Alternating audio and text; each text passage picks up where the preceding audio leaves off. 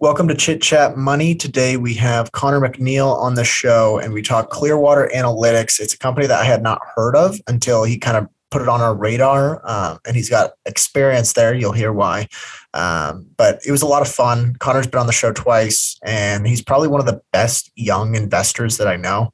Uh, he's his research into the company was super thorough. He also makes a joke at the start, which I didn't understand at first. But yeah, I he, think he, he got Ryan very very good. I think if you're on Twitter, you'll laugh when you hear. or it. or a CNBC watcher. Uh, Yeah. The big uh, well, when you're listening to this, it would have been like a month or six weeks ago. Don't want to spoil it, but the the funniest thing that maybe happened in a long time on uh, financial news. So Any uh, any highlights of the interview for you? yeah, so he goes over the expense structure of the business. Uh, the business itself, from a high level, is not too hard to understand. So I think anyone that will get it, the intricacies are a little bit difficult. But he went over, I think, explained something you might not get from the S1 is how the gross margins stay a bit lower than a typical SaaS company and a few other things like that. You know, they have all the reconciliation things. So I thought that was interesting, kind of his outline of, and especially this is very easy. It's a lot easier for him to tell as an ex-employee um, of how you know the operating expenses will scale, how the cost of revenue will scale. I thought that was very, very insightful, and I learned a lot from that. I might preface this as well by saying once once you hear about what Clearwater does, we run a smaller fund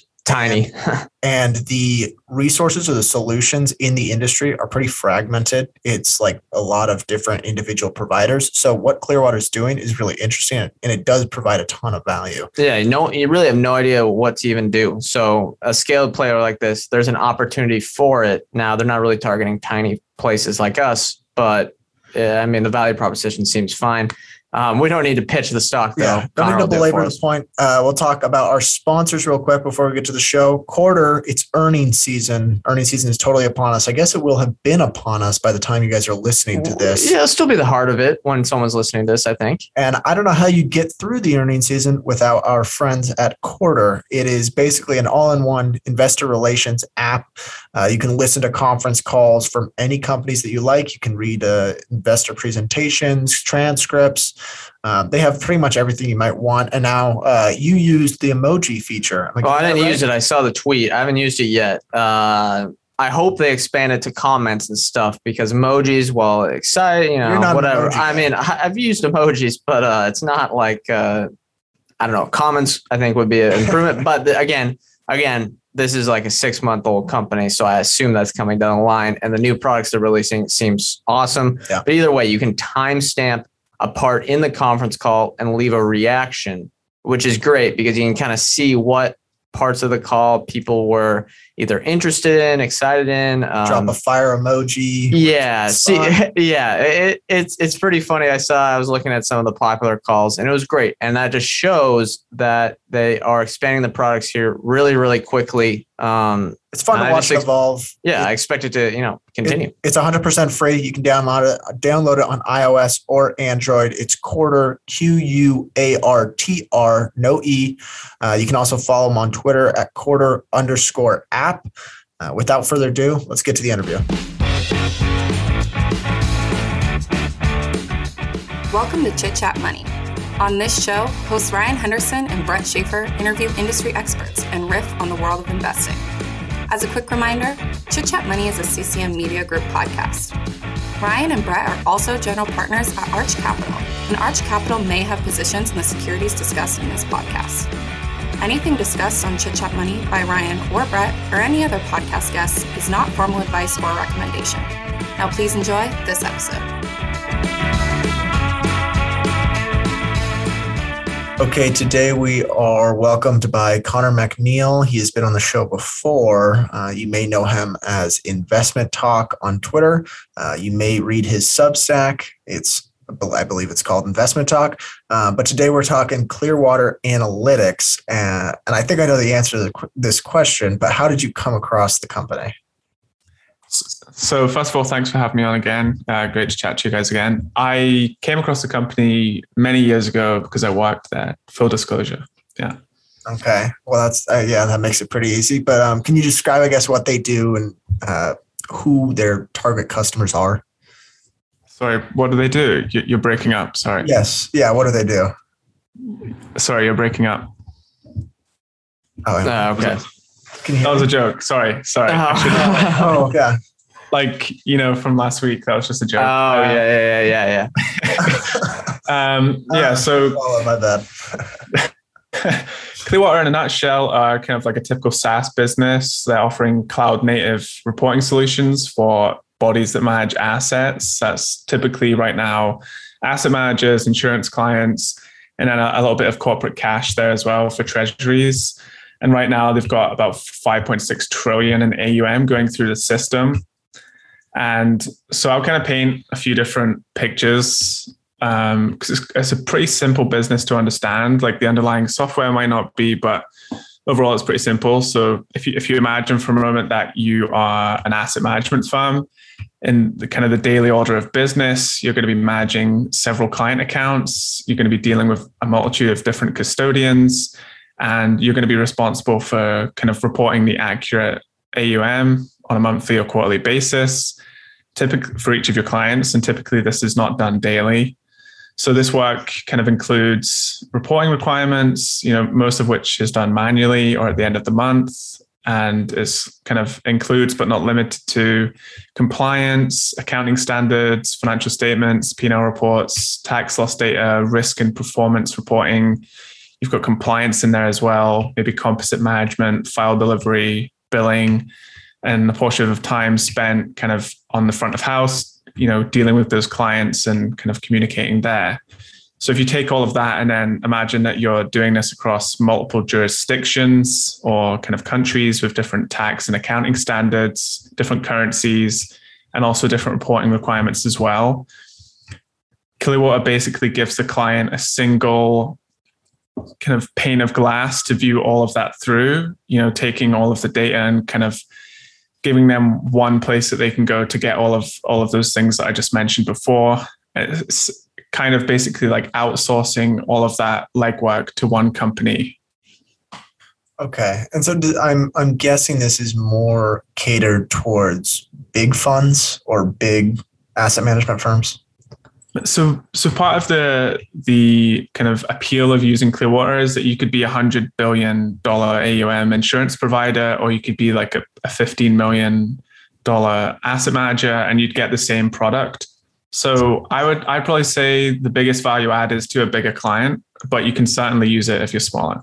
Right, and the clear um, use case is as a you know asset manager, but they do list different types of customers like treasury and insurance. How does that work for them? And are they going for that big opportunity with you know corporate treasury accounts like say Apple or someone big like that? Yeah, so Apple is a client, um, part of the corporate treasury. Um, right now, they have about 1,000 clients, and about half of that, or in terms of AUM on the system, about half of that is insurance. And then the other two quarters are kind of split over asset managers and corporate treasury. So they started back in the early 2000s, kind of focusing on corporate treasury because it's, it's relatively simpler. And then as they kind of grew, they, they leaned into asset management and then eventually insurance. And it kind of went from there. The TAM is like to use that word, the TAM is a lot smaller in corporate treasury. I believe they identify kind of a, a 3.5 trillion AUM targeted base, um, of which about 34% of that is already on the system in North America. But overall, the revenue opportunity for that, excuse me, based on the fee they charge is about 300 million. Whereas if you look at asset management in North America, they view kind of 68 trillion dollars in AUM as their targeted AUM base. Currently, about 2% of that in North America is on the system.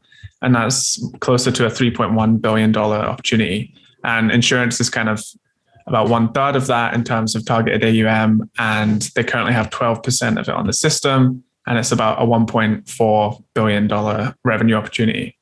Okay, that's a great overview. And I think a key question, especially for someone that's an investor that's listening to this, that may be using a legacy solution within a fund or an asset manager or a financial advisor or whatever.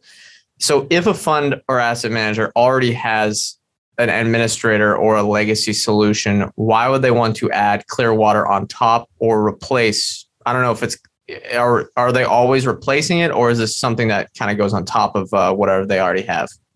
So for context, they previously used to always replace it, but they, I think in the last couple of years, launched a product called Prism, which is essentially like a master copy so that funds or insurance providers or whoever it is can utilize both Clearwater's data and their platform as well as like legacy providers. And it kind of plugs it all into one master copy and they can, you know, use Clearwater's front portal for that.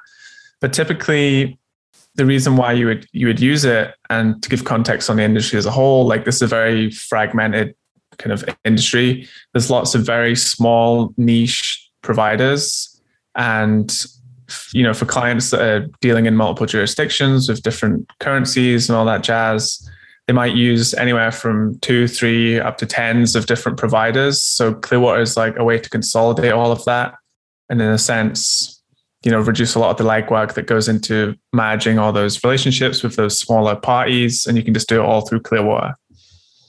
And how do they generate revenue? Is it just a percentage of the aum yeah so revenue what they disclose is like revenue is a fee based on aum um, over a kind of an average period so that can fluctuate. Um, but there are there are additional things as well like when they onboard a client there's it can depending on the size of the client it can take anywhere from you know a couple of months up to a year. And there's a, a, kind of a specialized implementation team that handles that and there's a one-off charge for implementation services um, and then they also charge for clearwater prism which is a lot smaller it has about 100 billion dollars in aum on the system but the, the, vast majority of their money just comes from or revenue i should say just comes from uh, a very small fee on the AUM that they have on the system. Now, do they disclose what percent they usually have, or does it range or take? Excuse me, that they take their take rate. They they don't disclose, and from my experience, it it differs. It depends on kind of what leverage Clearwater have, what leverage the client might have, negotiations. And again, this is like one of the kind of riskier aspects of in investing in the stock as well. There's some areas where they might have contingencies for liability. So if Clearwater, this this is typically applicable on the whole, but there are some clients that ask for it in a contract as well. You know, if Clearwater reports something inaccurately and the client then makes a trade based off that inaccurate information, Clearwater could be liable to kind of recouping those costs to some extent. Right, right. And what you mentioned the Prism product, and you may have discussed uh, described that briefly, but can you uh, explain what that is versus the core product? Yeah. So the like if you think about implementation core product, say I'm an asset manager, I want to remove all my legacy kind of solutions and I want to just go and use Clearwater um, as my sole source of kind of data aggregation you'd come to some kind of contractual agreement, you'd agree on a fee, and then you'd go into the implementation phase. And at that point, the kind of making all the correct data connections. So if I had 10 different custod- custodians managing cash and holding my securities, we'd get the data connections from them set up. We would also set up connections from third party data vendors to kind of verify the data we're getting from the custodian. And then we'd also hook up data from the client itself, whether they use their own tool or whether they use something like Bloomberg to execute trades. And on the back end, that's going to be pulling in all that data into the kind of Clearwater software. And then, yeah, so that would be how you would kind of use it in that sense. Um, I forgot what the original question was. Oh, was it's uh the difference between Prism? What what what does that add on? Yeah.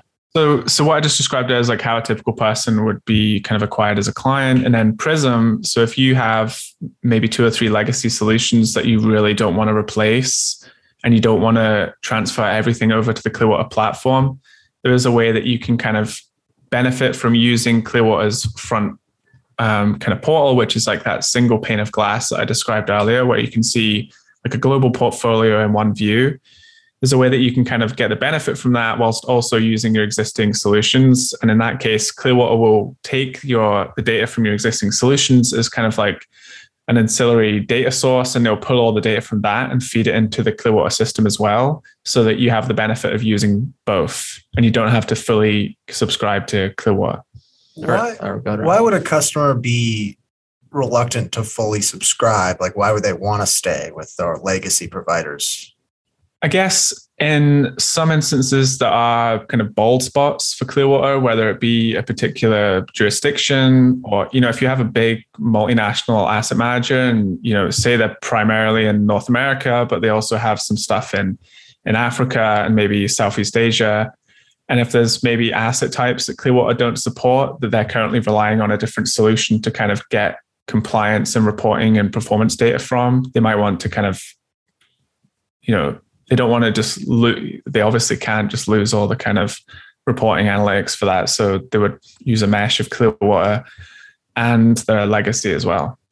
Okay. And we've been talking about legacy competitors a lot. Um, this seems like at its core, this is uh, however much AUM you can get under management because the take rate's just going to expand with that. It's a very simple model at its core. What, who are the main competitors that Clearwater is trying to take or steal AUM from?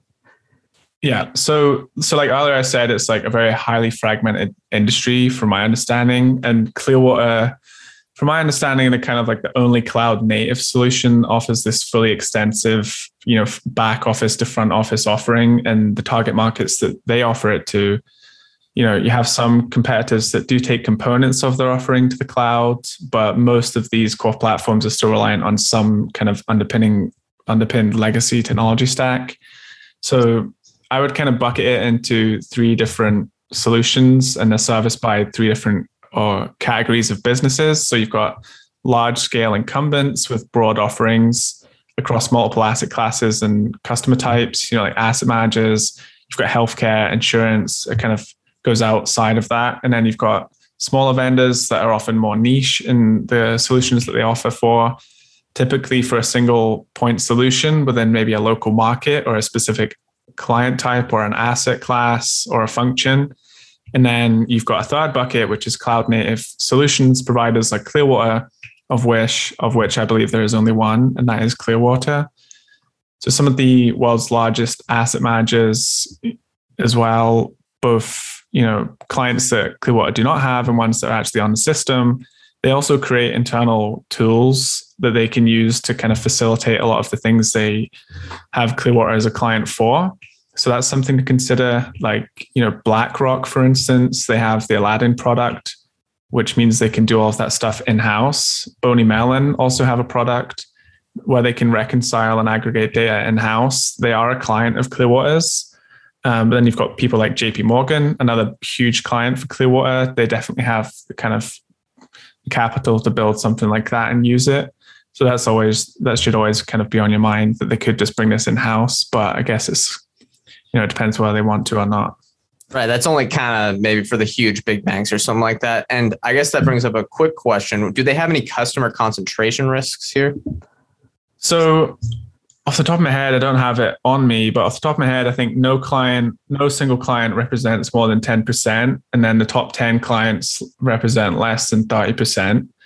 There is there is a bit of concentration there just from my own understanding. So, you know, the top 10 representing less than 30%, you know, it's not like super concentrated like you, you might get with a smaller cap company, but there's definitely some really important clients on the system that have, you know, a really significant kind of portion of AUM. Um, in terms of, you know, back to your question, I forgot to kind of note some comps in terms of like companies that you should look at if you want to gain a better understanding directly, I would say SS&C are one of the more interesting companies, public. They target probably all of Clearwater's markets, but they also have other avenues in healthcare and stuff like that. Their margin is considerably lower, it's less automated. And then you have companies like State Street who have a product called PAM. You have BNY Mellon, they have a product called Eagle you have FIS, iWorks, you have BlackRock, you have Aladdin, and then you also have Northern Trust as well. Um, and then Blackline, they're more on the accounting side. They're not really um, reconciling for asset managers, but you know it's still a market that Clearwater kind of operates in. So yeah, would, it's it's hard to find like a direct competitor, but they're probably some of the ones that I've identified as being you know interesting to go have a look at. So if anyone's confused and they know Blackline, this is kind of like Blackline, but for asset managers, more niche. Hmm. Is that a good way to put it?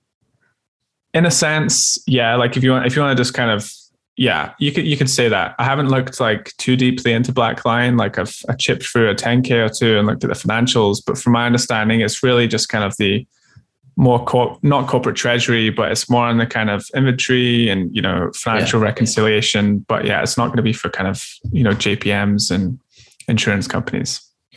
Okay, so two questions. First one that comes to mind is that they have. It sounds like they have a lot of big customers, and my worry would be sort of customer saturation? Like, uh, uh, are they kind of at a point where they're a very mature business? Um, have, they reached that point yet, or do you think there's enough fish out there to go get more customers?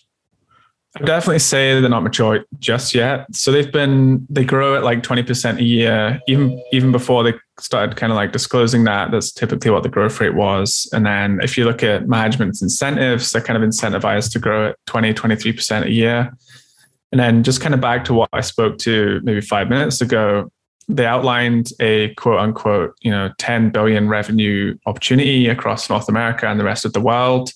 And this comes from, you know, the current markets they serve, which is about a 4.3 or 4.5 billion opportunity. And then the rest of that comes from adjacent markets and, you know, new geographies, which they're not currently in.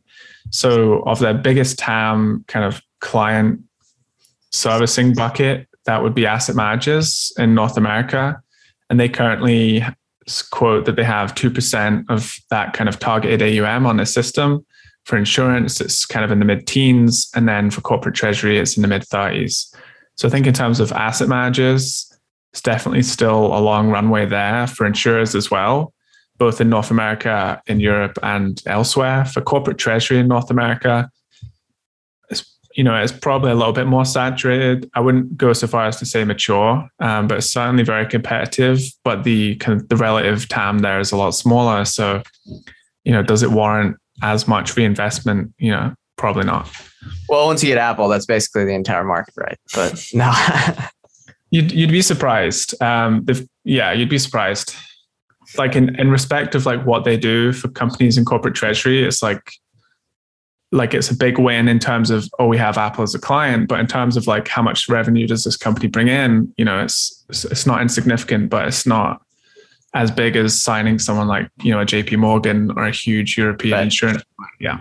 All right so, so another thing that would come to mind then is if you're charging as a percentage of aum and a lot of these are asset managers does revenue tend to ebb and flow with the market?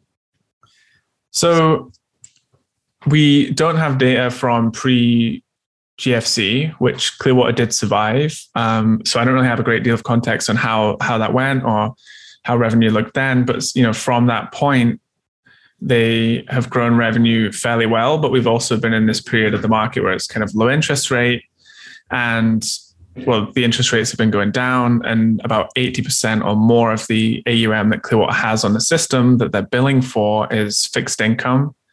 So that's certainly something to consider, you know, whilst they've been landing clients and growing revenue that way, which is definitely probably the one of the primary drivers of their growth.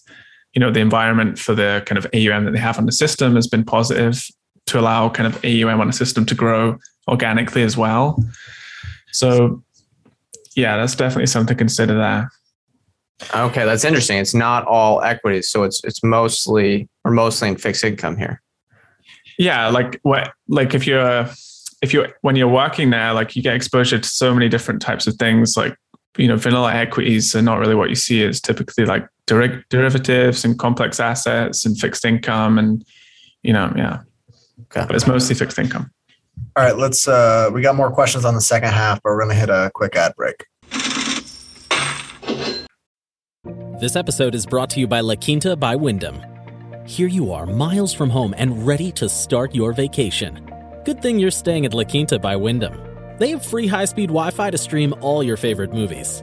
And in the morning, get fresh waffles with their free Bright Side breakfast. Or squeeze in a workout at their fitness center. Either way, you're ready to conquer the day. Tonight, La Quinta. Tomorrow, you triumph. Book your stay at lq.com. This episode is brought to you by KPMG. As a business leader, how can you innovate, build trust, and move forward in a digital era?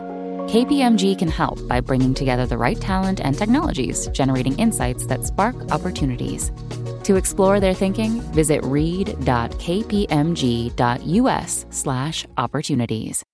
Okay, welcome back in. One question that was coming to my mind during the first half is what exactly excites you about this investment?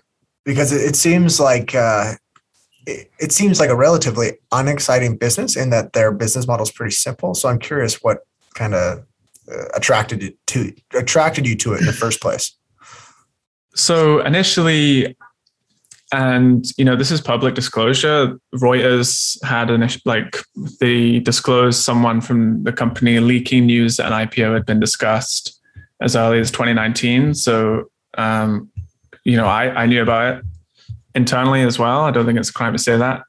Um, so I was always kind of waiting for it to come so that I could get more insight into the company. Just having worked there as well, um, I understood that this is, in my opinion, a best in class product offering, and you know clients really do value it. Like in the last question you asked me, you know, how durable is this revenue? Um, does it grow over time? In a way that's kind of related to the market performance. You know, I was still there in 2020 when COVID happened and the expletive hit the fan. And, you know, we were, you know, it's a very volatile period and clients really valued having kind of daily up to date data on everything that they have across their global portfolio. It allows them to be a lot more nimble and make accurate decisions. Um, so the product itself excited me. Elsewhere, I felt like, and it was one of the rare occasions I maybe had an informational advantage over the broader market because it's such a boring industry and probably not a well covered company, you know, and having the experience of actually being on the back end as well as the front end, understanding how the software works. I just felt like I had an informational advantage. My time there was pleasant. I didn't really enjoy all aspects of it. So I was, you know, trying to guard for biases there as well. Um, which I think I did because there are still aspects of the business, and I'm sure we will discuss that that I don't really like. But as disclosure, I am I am long the position right now. But yeah, I would say overall it's a mixture of like the product, the informational advantage that I perceived that I might have, um, you know, and it's just not a sexy space. And most people look at a SaaS business and say, oh, it's growing 20% per year. There's a lot of other stuff you can buy that's growing a lot faster and is a lot more exciting. But I view kind of the you know reporting analytics and risk analytics to be as important as cybersecurity. You know, it's not a cost that you throw out of the window during a crisis. It's one that you kind of rely on and are thankful that you have. Yeah, it seems like they've proven that they're a durable grower. At least, if you mentioned they've grown at twenty percent at least for a for a decade here. What uh, what are your thoughts on the IPO valuation. I guess also when did they end up going public? So they went public. Um, they they filed their S1 late August, and then they went public maybe two weeks after that. Felt very rushed, in my opinion. I feel like I only just finished their S1, and then they were suddenly going public. So that was interesting. The IPO valuation, um, it went for a lot more than what I thought it was would go for, considering kind of the valuations it had in the private space, you know, for years before that. I wasn't overly bowled away. I did buy a, a small chunk of it, um, but that's more so kind of for my own style. I wouldn't buy a lot of it. Um, the revenue growth, when you're thinking, you know, 20% on a 75% margin, and you know you're paying 20 times sales, I think when it IPO'd, you know, it's not that impressive. I would say that the durability of the revenue growth is something to look at whilst you know other companies are growing a lot faster and they might decelerate you know within two or three years i think clearwater has a good chance of growing top line in that kind of 20s range for the next three or five years at least given that they are not fully saturated in, in north america yet which is where they have the biggest brand power. And then also when they're going into apac in the eu there's going to be a whole bed of new clients in there as well.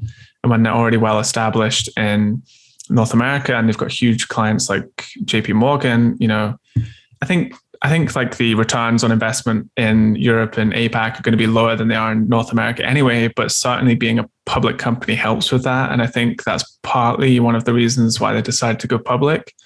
um, you know, just for more legitimacy in terms of landing clients as they now look to be expanding internationally. Um, but yeah, overall, didn't love the IPO valuation. Yeah, I mean, these days, 20, 20 times sales is you know it's not it's not the worst uh, outcome, I guess. But what one question that brings up though is, what do you think? You're someone that's been inside you know inside the business. You kind of know how much operating expenses are going to be scalable or what's really a variable fixed cost. What kind of net or free cash flow margins do you think this type of business could have at scale? At scale, honestly, I think EBITDA was like 30%. I think and if we if we ignore 2020 because there was a recapitalization in that year, so you know, numerically they look non-profitable, but that's not the case.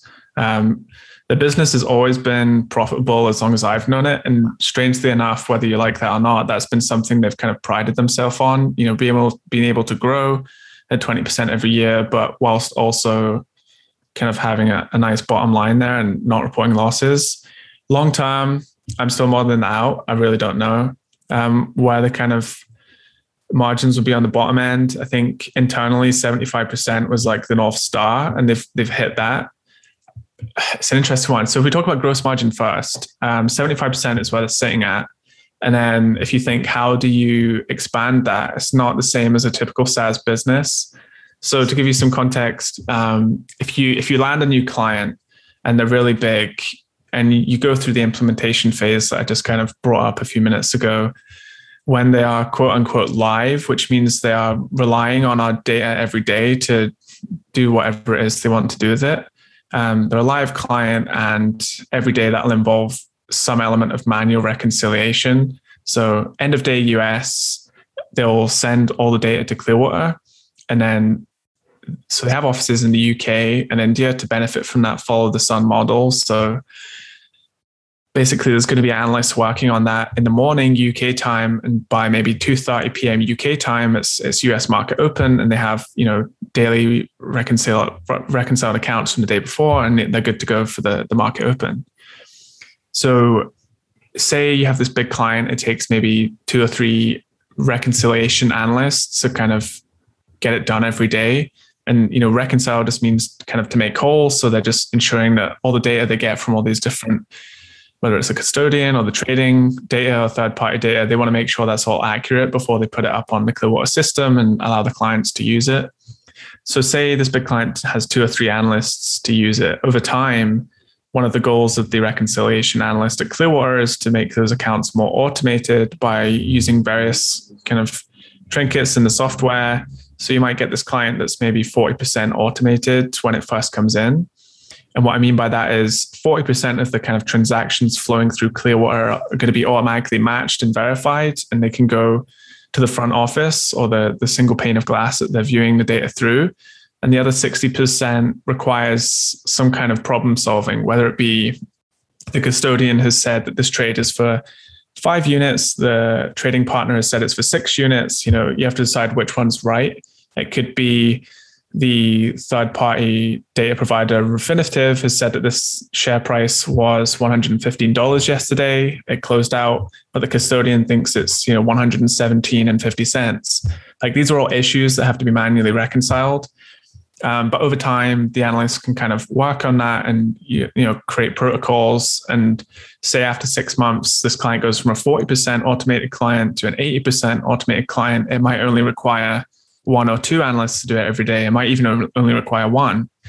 And at that point, you know, that's two analysts that you've freed up. So in a sense, you're spreading, you're reducing the labor cost per kind of client, if that makes sense. And then that's a good way to scale the the gross margin in that sense because they include those costs in cost of goods sales because that is the cost of delivering the service. But right now at this phase of Clearwater's kind of growth trajectory, they're landing a lot of new clients every year. So the benefits of spreading that labor cost around, you don't really see them because, you know, every other month or every quarter, they're adding a huge client that that extra labor has to go and then serve. And it, so like, yeah, I'm, I'm trying to do things with my hands, but if you just can't see it, listeners can't see it. But if you imagine like uh, a chart that kind of goes right and it kind of skews up um, really fast, which is kind of on the on the bottom axis like hours worked, and on the left axis is like revenue. that's what it should like look like for a SaaS business. You know, as more people come onto the platform, you're leveraging one service across a greater number of people. So kind of yeah. Um, but at Clearwater, it's more like a kind of a horizontal line going up. So it doesn't really break away at any point. But I think as they mature, that should be something that might, you know, become a bigger kind of effect across the the broader business. But right now, I'm unsure how they're going to get to like 85% margins like you see some other SaaS companies have. I think there's definitely kind of expansion there, but I wouldn't be surprised if it sits at like 75, maybe high seven, uh, 75, high 70s, you know, over the next three or five years. Um, and then going down from that into the operating margin, I think pre COVID, they were about 15%. And the bottom line was maybe anywhere from 5 to 7%. And this recent year, it was about uh, year to date, it was 17% operating and about 3% net. So I'd say mid to 20s operating margin over the next couple of years.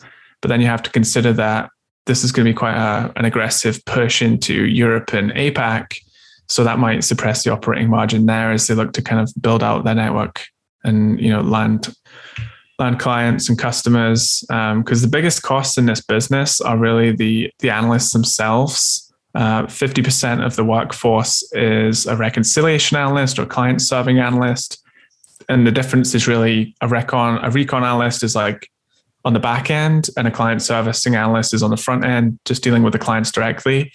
Another 33% of the workforce are data engineers who are all on the back end working to ensure that everything from you know the legitimacy of the data that we get, the accuracy, um, the connections to custodians all works fine, um, all way above my pay grade, but really interesting. So you have like 83% of the, the workforce just purely working on the, the software itself, and that's quite a big cost. So when you're adding new clients, you're adding new engineers and analysts, and yeah. Okay, so it's hard to tell. Yeah. Okay. And then I guess that brings up a good point. Does that mean there is some sort of economies of scale here where some, you know, startup team of 10 people can't really repeat and replicate what Clearwater's doing? It's a good question. I think it would definitely be it'd be a hard market to get into. Like I've looked at barriers of entry.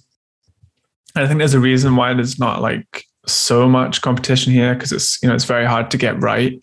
Um, SS&C have been doing it for ages. I think they made, uh, uh, top of my head, anywhere from 10 to 15 billion in acquisitions, or maybe a lot more. Don't quote me on that in acquisitions. So they've been doing a lot of bolt-ons to kind of add those services, whereas Clearwater up until now have been doing it all in-house and building that all out. Um, they've not really landed any big M&A, um, which is something that might be in the pipeline, might not. It was discussed in in the prospectus, but I don't know. But I think, yeah, it would certainly be difficult to replicate in terms of economies of scale. The more AUM you have on the system and the better your analysts get reconciling these companies, it's going to be better for margins. Like, as an example, say you have a client that is brand new and you're onboarding all their securities and they have uh, a very basic example, but say they have the they have Apple as an equity. Well, we already have that on our master copy in the system, so it doesn't require any legwork. You can just immediately go on there. And then if you have, if say they have a bunch of alternative investments that are maybe a bit more obscure and niche, you know, when we learn how to onboard them onto the system for the next client that comes along that has something simpler, it'll be a lot easier. Um, yeah. Okay. And what, what are your thoughts on management? I know I was reading your write up uh, and the founding story and what the founders are doing is a little bit interesting. There's a funny anecdote in there about Idaho uh, and then the, the national forest and stuff. But yeah, what are your thoughts on management currently and how, how's that going?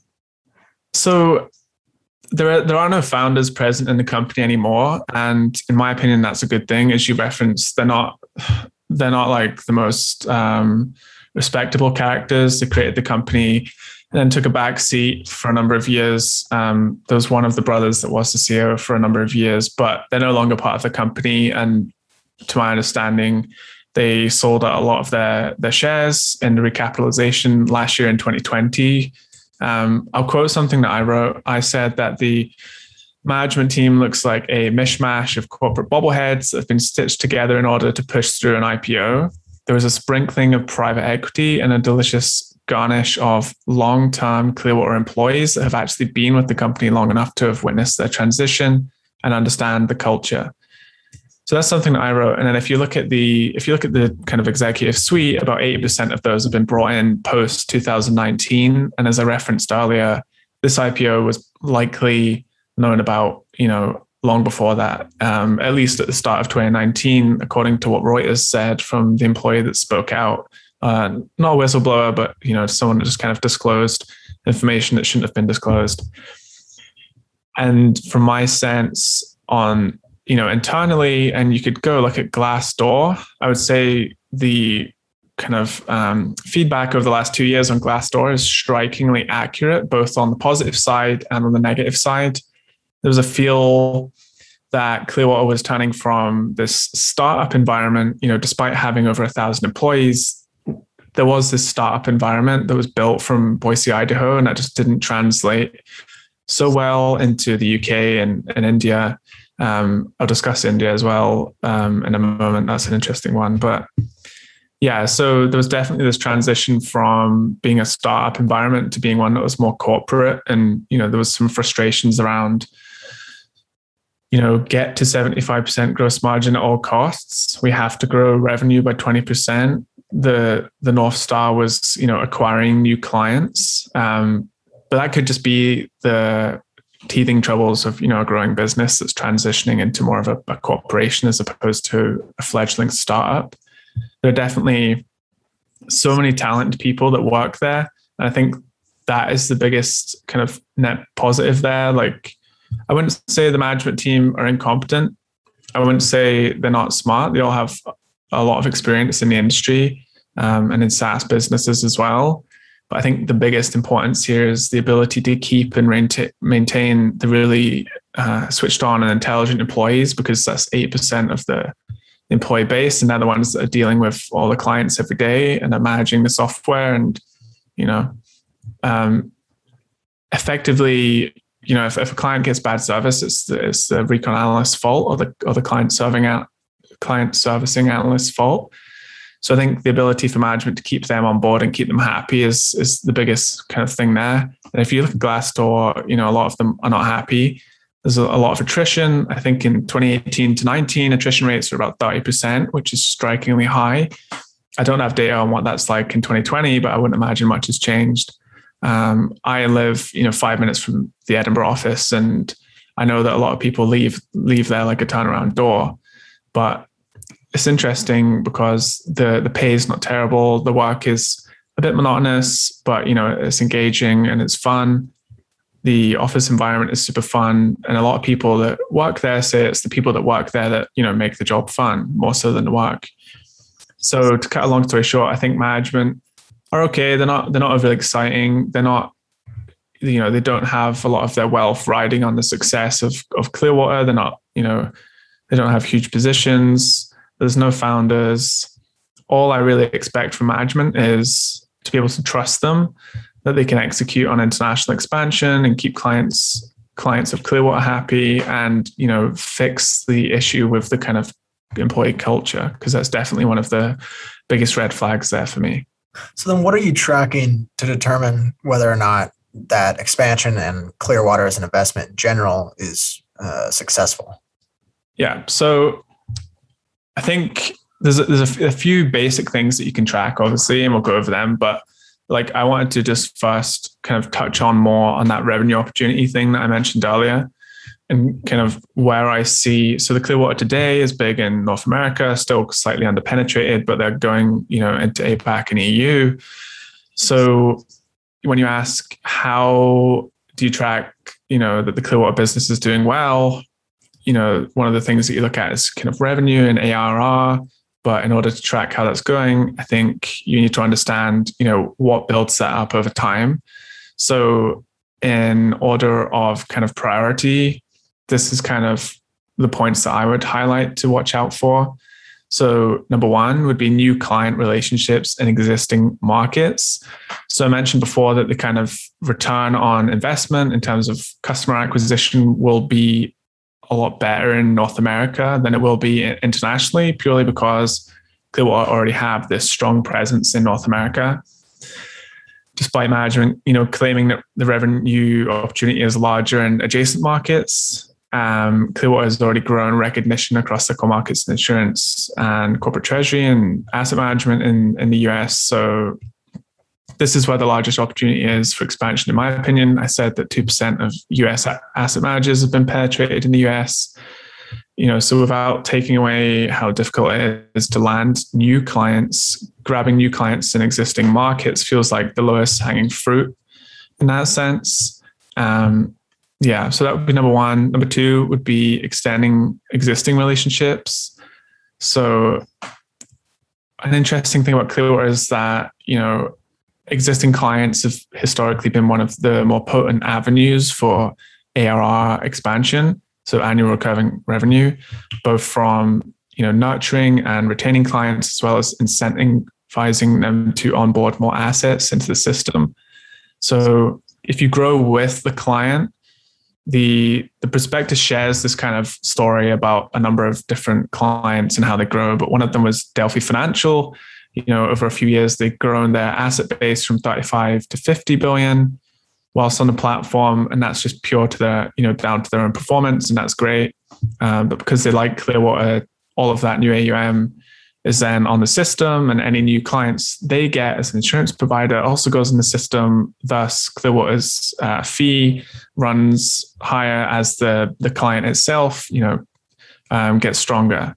And then on the other side of that, there is an opportunity to attract more of the client's AUM so in some instances, you might have a client that on onboards a portion of their AUM onto Clearwater just to either test out, experiment, or maybe we don't cover some things they want us to cover just yet. Um, so you might have them on on board five percent of the AUM if they're a huge huge client with hundreds of billions. And then over time, as the relationship grows, they might onboard ten percent, and then fifteen percent, and then you know 20% and if that's a huge client each time they're kind of un- unloading more aum onto the system that's like landing a new client but with the benefit of already having a relationship there and understanding what their needs are. So i think new client relationships in existing markets and extending those ones they already have are going to be the two biggest drivers going forward. And number three i would say simply new client relationships in adjacent markets. So adjacent markets is this you know secondary revenue opportunity that they're looking at and both ge- geographic and then they they highlight Clearwater Prism there as well. But then it's also like new buckets of client types. So whether it's sovereign wealth funds or pension funds, um, state and local governments, which they've very kind of a, on a small scale entered into, but they're going to lean into that a lot more. So attracting new clients um, in those adjacent markets is going to be really important. It will be harder and the ROI on spend will probably be a lot worse, but that's definitely one to consider. Number four, just generally, international expansion is going to be big. About 91 or 92% of the revenues right now come from North America. So expanding that um, across Europe and APAC is going to be big. You know, there's a lot of huge clients there.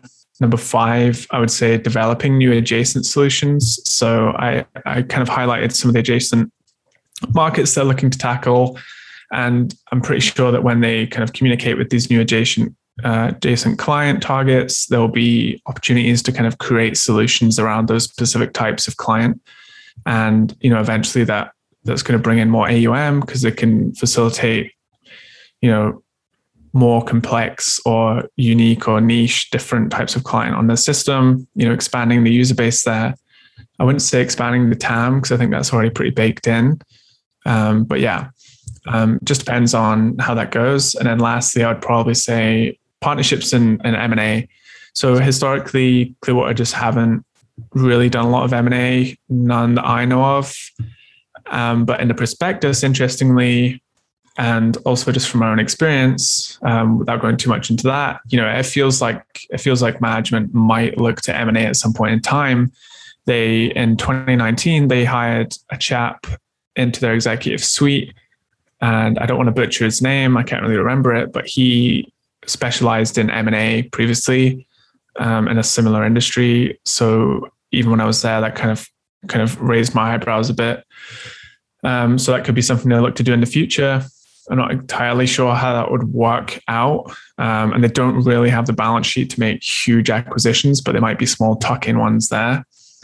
So with that in mind, like the, the things that I'm really focusing on right now is just revenue growth for obvious reasons. It's an indication of the success of the growth efforts. And you know, management are incentivized to, to hit 20% plus revenue growth for the next three years. Annual recurring revenue as well. You know, revenue only tells us so much. So Clearwater's ARR has grown at about 25% CAGR over the last five or six years, and it currently stands at about $245 million as of halfway through 2021. So, as I said, over 8% of those assets in the platform are going to be low volatility fixed income securities, you know, with respect to market value. So, growth in ARR is kind of less attributable, attributable to fluctuations in AUM on the platform, and it's going to be more so indicative of the increasing clients as well as the onboarding of new assets onto the platform. So, there is that. And then also you have gross retention, net retention, um, which is kind of showing you how those revenues play out over time um, and some churn there as well. So gross rates, gross revenue retention is going to be kind of more indicative of existing and to be recognized recurring revenues. And I'll explain that in just a moment um, for both new and existing clients. So net revenues are going to be more indicative of the ability to retain ARR from just just existing clients over a period. Um, so you know, in order to get like a gross retention rate, you would take something called an annual contract value for the the trailing twelve months, and then you would take away the amount of churn or attrition, and then you would just divide that by your annual contract value again. So the ACV is just going to be your annualized recurring revenue plus revenues which are contracted but have not yet been billed, giving you the kind of total contract revenue value for the new and existing clients for the year. Um, just to know, you know, subscription revenues, that's how it's work. You charge on a 30 day rolling basis and, you know, there's a projected amount that you sign up for, but the client, you know, um, so attritional churn is basically just going to be the revenue loss from the point that a client hands in a termination notice for their contract with Clearwater. That does, only requires, yeah. Does does most of the churn come from asset managers failing or switching to a competitor? So for my, I don't have data on this, but from my experience, like most of the churn is in very small clients that, you know, like for someone like uh, JP Morgan to kind of quote unquote churn from Clearwater, it would take a lot they also have to find someone that can suit all of their needs as well. And then they would have to onboard onto that new provider and and all that jazz. So typically from my experience, it's been smaller ones that maybe aren't doing so well in the markets, or maybe they I think when you're cutting Clearwater, the not incentive, if I can find another word, the like the switching costs don't feel they feel lower if you're smaller because you know, if you're smaller, you maybe are more sensitive to price, perhaps. Um, but yeah, typically from my experience, it was smaller clients that would churn. So Clearwater averaged like 98% gross retention rates and have done for the past two or three years. And yeah, when I was there, like whenever we lost a client, which was very rare, it was just that they were either reducing the size of their AUM or like maybe offloading certain portions of the business, or they could have switched as well. Yeah or doing it in house was a common one as well if they're, if they're small. Okay, makes sense. All right. So, did you have anything else on the net retention rate there, or? Yeah, basically, all I wanted to say was like gross retention rate is something to watch. That's like going to be measuring, you know, how new and existing clients' revenues stay on the platform. Net retention rates is really just, you know, existing clients, and for Clearwater, it's about ninety-eight percent gross retention rate, which is kind of in line with maybe someone like CrowdStrike, which has a similar retention rate. If you look at SS&C, it's about 96%.